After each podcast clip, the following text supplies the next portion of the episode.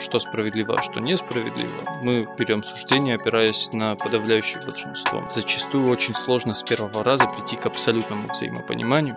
Я вот такой, потому что вот так, а в этом моей вины нет. В споре не рождается истина, в споре рождается убежденность в собственном мнении. Воспринимается только та истина, которая казалась вам изначально правильной.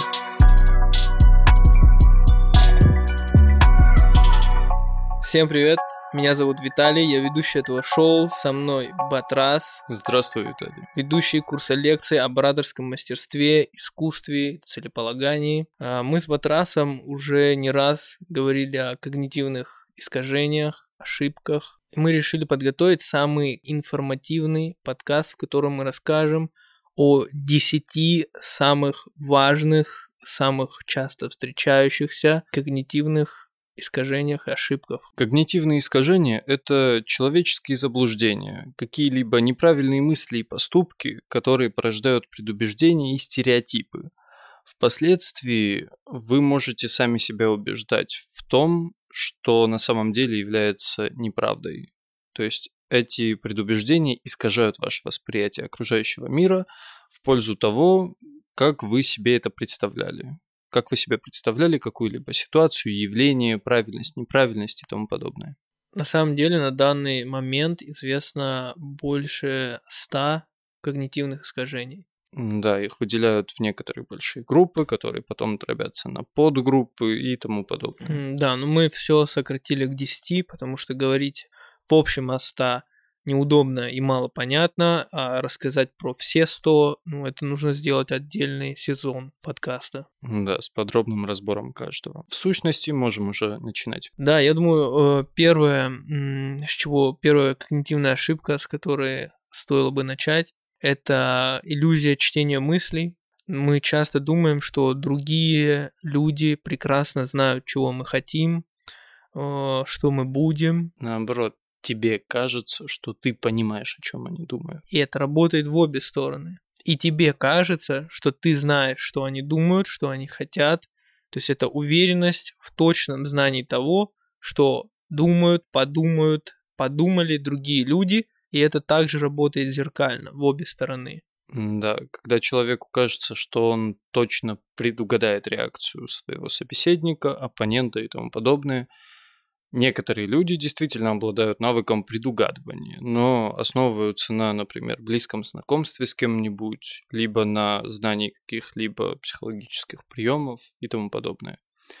Но если вы просто перманентно уверены в том, что абсолютно точно знаете, как себя поведут люди, либо найдите обоснование своему такому мнению, либо вы не правы, к сожалению. Ну да, потому что если ты, допустим, думаешь, что другие люди знают, чего ты хочешь, ты ждешь от них этого, но ты этого не получаешь, начинаешь на них обижаться, там меня не понимают, еще что-то, еще что-то.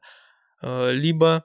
Когда ты думаешь, что ты понимаешь, э, ты ждешь от них чего-то и начинаешь обижаться. Кстати, вот к этому комментарий один есть. Да. Да, я на своем личном опыте заметил один такой очень интересный момент – люди зачастую расстраиваются, обижаются, предъявляют претензии к твоему поведению на основании своего мнения, как ты должен был себя повести. Но они не говорили тебе, что ждут от тебя какой-либо реакции определенной. Вот, То есть да, да. ты не знаешь, чего ожидает твой собеседник, но он обижается на тебя за то, что ты не выполнил его ожиданий.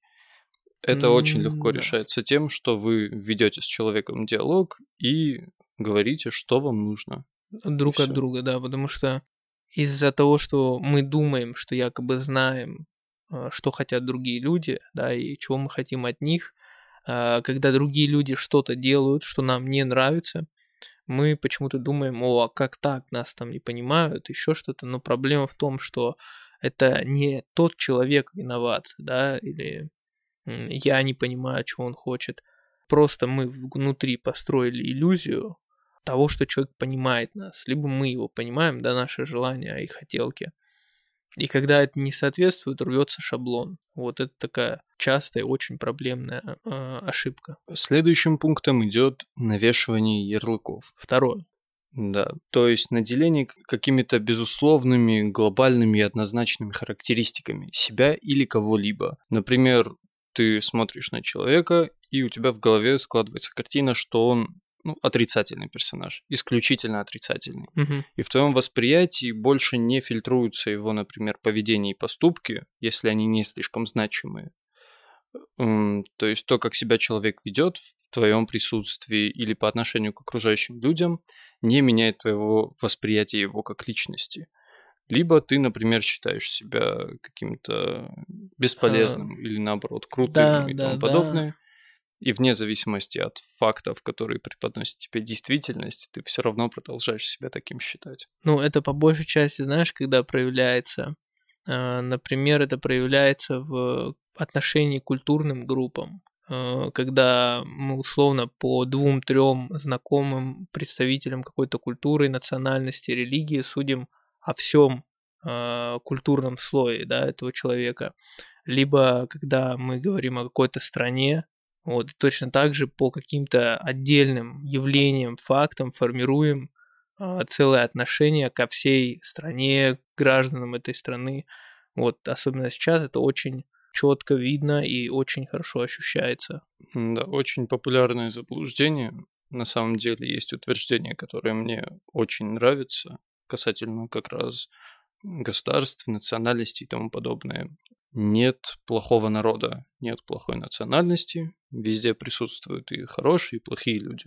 Просто вопрос в том, каких конкретно вы встретили. К народности это обычно имеет очень мало отношения. Перейдем к третьему. э, Это обесценивание позитивного. Если со вторым, я сейчас лично говорю, да, со вторым у меня проблем нет. Первым я еще ловлю себя иногда на первом. С третьим довольно часто бывает обесценивание позитивного. Это когда да, я не придаю особого значения своему позитивному опыту, достижениям, поступкам и успехам. Потому что нам кажется какая-то цель мне недостижимой, я ее достигаю, а, потом я думаю, так, ну ладно, я же, ну что, я, я же уже это умею. То есть, как бы, ценности, ну, вроде и нет для меня. Уже закрытая задача. Э, И когда другой человек, другие люди обращают внимание на твои заслуги, ты говоришь, да, ой, да, что там, ерунда, ничего такого. Хотя на самом-то деле ты, может, потратил месяц, два, год, несколько лет. Есть еще такая гипертрофированная форма этого обесценивания позитивного. Я лично знаком с некоторыми людьми, которые просто говорят, чем они занимаются. Такой, ну, круто, ты занимаешься спортом регулярно, там, ты учишься очень хорошо и тому подобное. А человек говорит, это единственное, что я умею, это вообще никакого значения не имеет, потому что во всех остальных сферах я профан. Но это ведь не так. Ну да, но ты все равно в каких-то сферах будешь профан. Это, во-первых. Во-вторых, э, вот здесь, когда мы говорили в одном из первых выпусков, там, зачем нужна философия, что есть такой инструмент э, обнуления твоих, э, твоего как бы знания о мире, вот, когда ты всю жизнь чем-то занимался, достиг больших результатов, и для тебя это вообще уже легко и не представляет никаких э, трудностей, ты это обесцениваешь. И вот ты можешь взять и как бы отключить все свое знание и привычку к этому и посмотреть на это и сказать, вау, да, это действительно круто. Да, важен иногда взгляд со стороны на самого себя, потому что то, что кажется вам простым, сложным или хорошим, плохим, правильным, неправильным, при взгляде под немножко другим углом может оказаться совершенно не таким. Следующий пункт – это сверхобобщение. Четвертый. Да. То есть на основании какого-то единичного случая вы приходите к глобально негативному или глобально позитивному видению чего-либо. Ну, например, ты там идешь, споткнулся, упал, разбил коленку. И такой, со мной всегда так, я неудачник. Хотя, казалось бы, ты лет пять уже не падал, не спотыкался с детского, там, подросткового возраста когда-то. Либо я везунчик, просто на основе того, что единожды какой-то плюс в жизни проявился. Ну, часто при сверхобобщении человек говорит всегда, как обычно, постоянно и подобные абсолютные категории слов. Да, вот когда, допустим, э, помните вот этот психологический тест, когда проходишь какой-нибудь где-нибудь никогда, редко, там, ну, условно, бывает, часто, всегда. И вот если человек э, любит отвечать там никогда и всегда, вот значит у него есть сверхобобщение. Ну и еще склонность к сверхобобщению логично, что заставляет вас чуть менее критически оценивать окружающий мир. Да, то есть не каждый раз заново найти, возможно, что-то новое для себя, а уже так в общем да. кинуть. Ну, как бы у человека возникла такая вещь, как обычно, это будет неудача, и все. Он даже не пытается совершить что-либо, ну, достигнуть да, да, да. чего-то. Ну вот в личном, в личном характере дел это как раз мешает развитию. Да.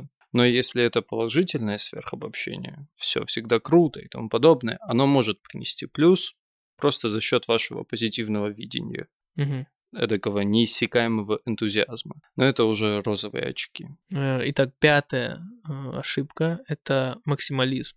Это когда человек мыслит о людях э, или событиях, каких-то явлениях в категориях все или ничего, черное или белое. Да, это, например, жесткое подразделение людей на категории свой-чужой, отсутствие категории нейтральный, которым, например, плевать на вашу какую-то политическую обстановку или межличностные взаимоотношения. Если ты, например, стоишь в какой-то компании знакомых тебе людей, два человека поссорились, и компания делится на две эдакие mm, противоборствующие группы, а тебе без разницы, потому что у тебя нет претензий ни к тем, ни к другим. Они спрашивают, ты с кем? Ты говоришь, ну, я не с вами, потому что я с ними не конфликтую. Ну вот знаешь, э, это отчасти, отчасти это идет из-за противостояния такого добра и зла в нашей культуре, да, хорошего и плохого. Ну, от культуры к культуре, понятно, это разница понимания этого, да, но опять же, у каждого оно есть, и оно свое. И из-за этого люди склонны как раз к таким абсолютным утверждениям.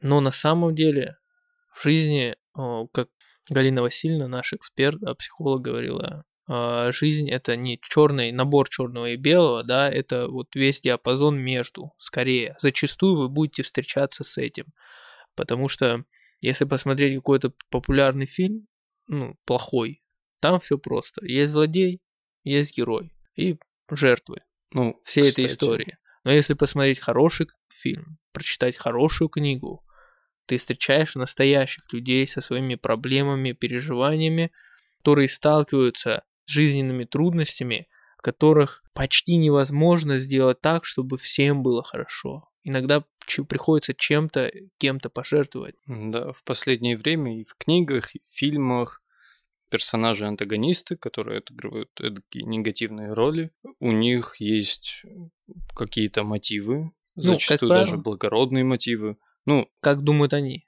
Да. Либо это персонаж, который когда-то пострадал, и сейчас он хочет отомстить, либо а, вот как раз ты говоришь, привести к всемирной справедливости, да. как ему кажется. Ну, всемирная справедливость это тоже вещь очень субъективная. И на данный момент, например, то, что мы судим, э, что справедливо, а что несправедливо, мы просто берем суждение, опираясь на подавляющее большинство мнений. То есть большинство людей считает, что вот это правильно, вот это ну, неправильно. Да, да. Ну, и на основе этого уже... Понятно, что мы в этих поисках, мы в конце концов снимаем с... Мы в конце концов опускаемся на уровень, знаешь, какой? Вот как в математике есть разные системы счисления. Да. Да. Вот представим, что у тебя одна, у меня вторая. У меня один плюс один это два, а у тебя, допустим, один плюс один это ноль, потому что у тебя плюс значит вычитание, а у меня плюс значит сложение. Не, давай знаешь как, возьмем пример десятичный и двоичный. Ну, да. То есть у тебя, например, десятичный 1 плюс 1 равно 2, а у меня 1 плюс 1 это 1 0. Да, да, да. И мы вот как раз в этом спускаемся на уровень, как э, в логике, да, атомарных суждений, когда для тебя это одно, для меня другое, и на основе этого строится как раз э, твое мировоззрение да. дальше. Но это уже ближе к семантическому барьеру. Разговорный барьер, когда люди из-за неправильного восприятия речи друг друга начинают неправильно понимать сказанное. Вот, вот, кстати, это хорошо то, что ты сказал. Я зачастую, когда меня человек э, спрашивает, э, я спрашиваю, сразу задаю вопрос, а что ты под этим понимаешь? То есть, что для тебя вот это, о чем ты меня хочешь спросить? Потому что зачастую, ну, бывает такое, что человек подразумевает одно, я ему говорю нет, э, и он уже сразу строит какое-то сверху суждение. К слову о семантическом барьере, кратко объясню выжимку. У всех есть такая вещь, как лексикон, словарный запас. То есть слова, которые у тебя в голове более или менее упорядоченно есть на каком-либо mm-hmm. языке. Но есть еще такая вещь, как тезаурус. Это что-то вроде личного толкового словаря. Как ты понимаешь каждое отдельно взятое слово, вот, фразу, вот. выражение, устойчивое выражение и тому подобное. И дело в том, что эти тезаурусы у разных людей, даже если они получали одинаковое образование, читали одни и те же книги, они у них будут немножко отличаться. И поэтому при взаимодействии с человеком зачастую очень сложно с первого раза прийти к абсолютному взаимопониманию, потому что под разными фразами вы понимаете немножко разные вещи. Немного отличий здесь, немного отличий там, и за полчаса разговора у вас огромное недопонимание друг друга. Я, я понимаю, о чем ты, да. Едем дальше по списку.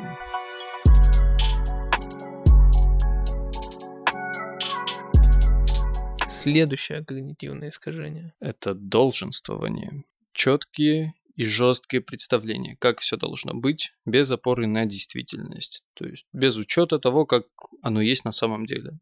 Например, человек хочет, чтобы коллектив его уважал, и говорит, они должны меня уважать, но не предпринимает, например, ничего такого, из-за чего его уважать должны, или не учитывает, что вызывает уважение у окружающих людей, просто они должны и все. Угу без опоры на действительность. Ну да, то есть э, кто-то что-то должен, я или кто-то, природа, но при этом нет э, объяснения четкого понимания, зачем и почему. И если это зачем и почему попробовать найти, вы либо придете в тупик, а значит, вы поймали себя на этом искажении, э, либо найдете ответ, и тогда, возможно, это должен сработает. Я думаю, здесь все предельно понятно, и мы перейдем к седьмому. Это обвинение.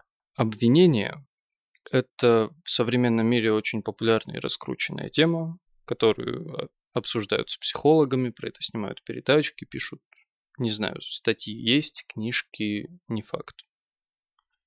Это когда человек видит в других источник своих негативных чувств или проблем и отказывается брать на себя ответственность за свое поведение.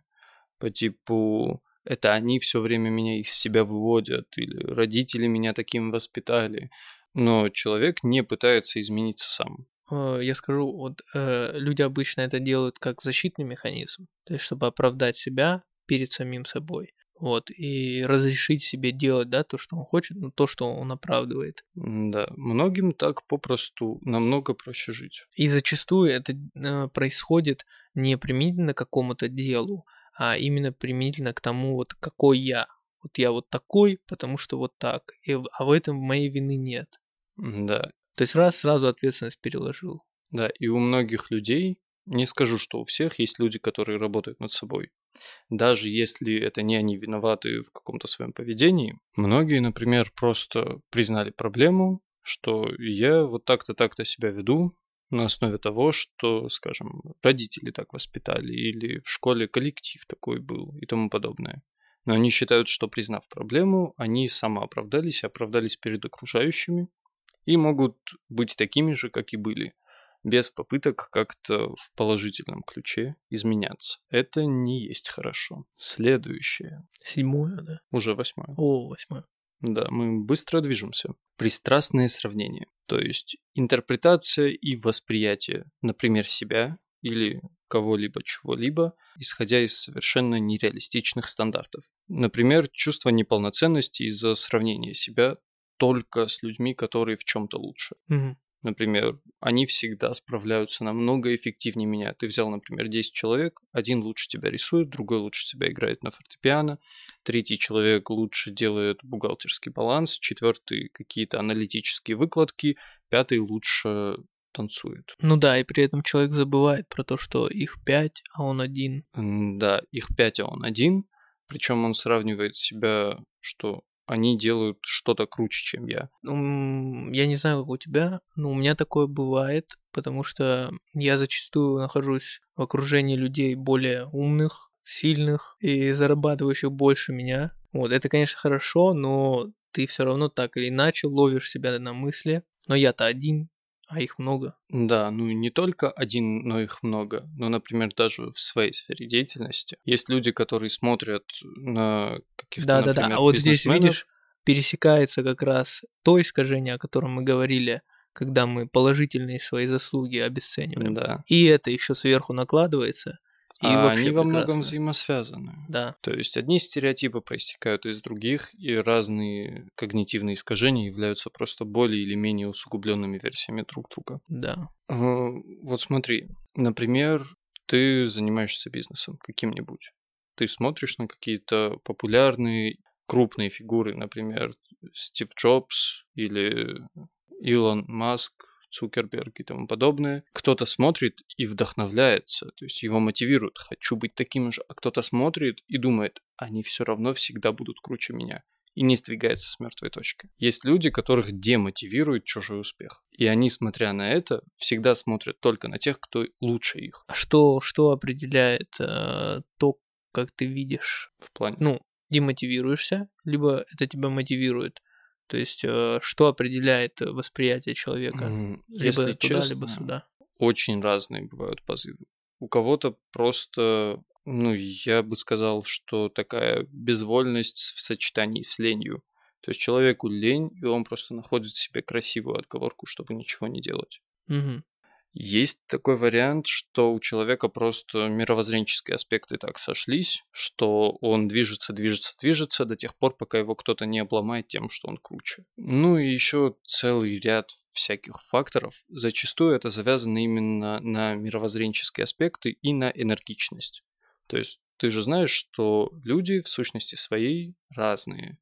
Кто-то может там 10 часов безостановочно работать, носиться, что-то делать, ради того, чтобы через пару месяцев у него уже более-менее какой-то результат был Мгм. и свободное время появилось. А кто-то не энергичный, то есть он там 2-3 часа в день что-то сделал и такой, все, я устал, я кушать, спать и отстаньте от меня. Даже такие люди могут добиться успеха, если они в эти два часа будут делать что-то полезное. Но энергичность во многом решает, потому что и не только энергичность, но еще умение прикладывать энергию в нужном направлении. Понятно.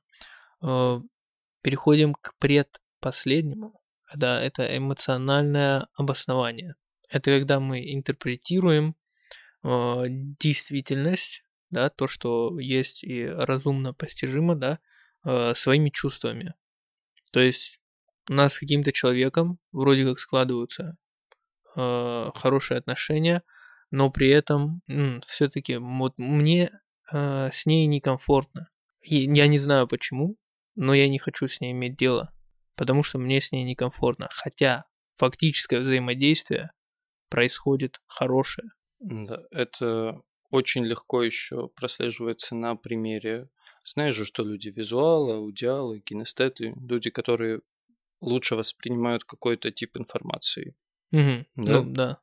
Перед тобой стоит просто замечательный человек, харизматичный, умный и тому подобное, но ти- ты, например, аудиал, тебе голос человека не нравится. И ты просто на почве этого такой, нет, я с ним не разговариваю. Или ты пожал человеку руку, а ты кинестет. Ты очень э, чутко воспринимаешь тактильную информацию. Мгм. И тебе просто на ощупь рука человека не понравилась, и на основе этого ты такой, я больше не буду с ним общаться. Сидишь, например, вот сейчас в помещении, где мы находимся, Здесь тепло, уютно, безопасно, но у тебя какое-то чувство внутреннего дискомфорта, ты такой, что-то мне здесь не нравится, и ушел. Ну да, ну видишь, действительно, чувства, они иногда помогают. Но- Ну, то есть определенное, определенное наитие может быть, но порой это... Не несет совершенно никакого конструктива. Да, да. Финальный на сегодня пункт.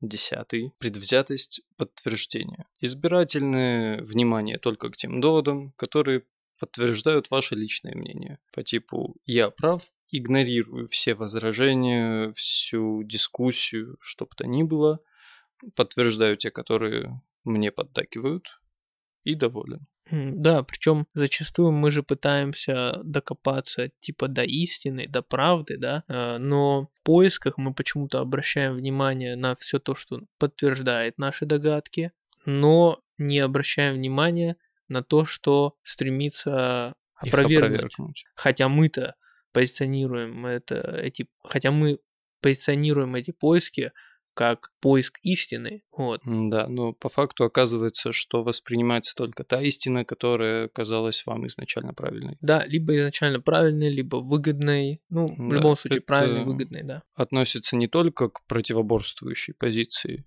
но еще и к желанию обсудить и разобраться. То есть человек может говорить тебе «нет, ты не прав», и ты такой «нет, я прав». В споре не рождается истина, в споре рождается убежденность в собственном мнении. Есть такой прикол. А, это, ну, это не прикол, это правда. Это... Да, и даже если с тобой хотят просто обсудить, по типу, давай разберем по фактам. И человек такой, нет, я прав, все тут. Я думаю, многие не умеют спорить, вот, и я тоже, и я себя ловлю как раз э, на этом. Если, вот, допустим, если взять наш с тобой диалог о чем-то отстраненном, что по факту на нашу с тобой жизнь не влияет. Мы не, у нас, то есть, низкий уровень заинтересованности. Скорее всего, мы даже имея а, отличное мнение, мы будем э, вместе стремиться и в твоем, и в моем найти что-то, опровергнуть, чтобы из этого сформировать что-то более ясное. Но зачастую, если люди рассуждают о вещах а, либо уже в высоком эмоциональном фоне, либо если они спорят о чем-то, что касается их жизни и принятия решения и повлияет на либо одного из них, либо еще хуже двух, тогда люди, как правило, вообще не в поисках истины, и в споре истина там не рождается. И даже если человек понимает, что он не прав, вот в какой-то момент он понял, что я не прав, но он думает, так, не, ну сдавать уже нельзя. Я-то понял, что я не прав но виду не подам. Да, поздно поворачивать. Поэтому я не люблю спорить. Я люблю обсуждать вопросы, если они возникают. Ну вот скорее так, да. Ну что ж, на этом на сегодня все. 10 самых э, важных э, когнитивных искажений. Спасибо тебе, Батрас. И тебе спасибо, Виталий. Будьте внимательны к себе. Да, берегите себя. Всем пока. Всего хорошего.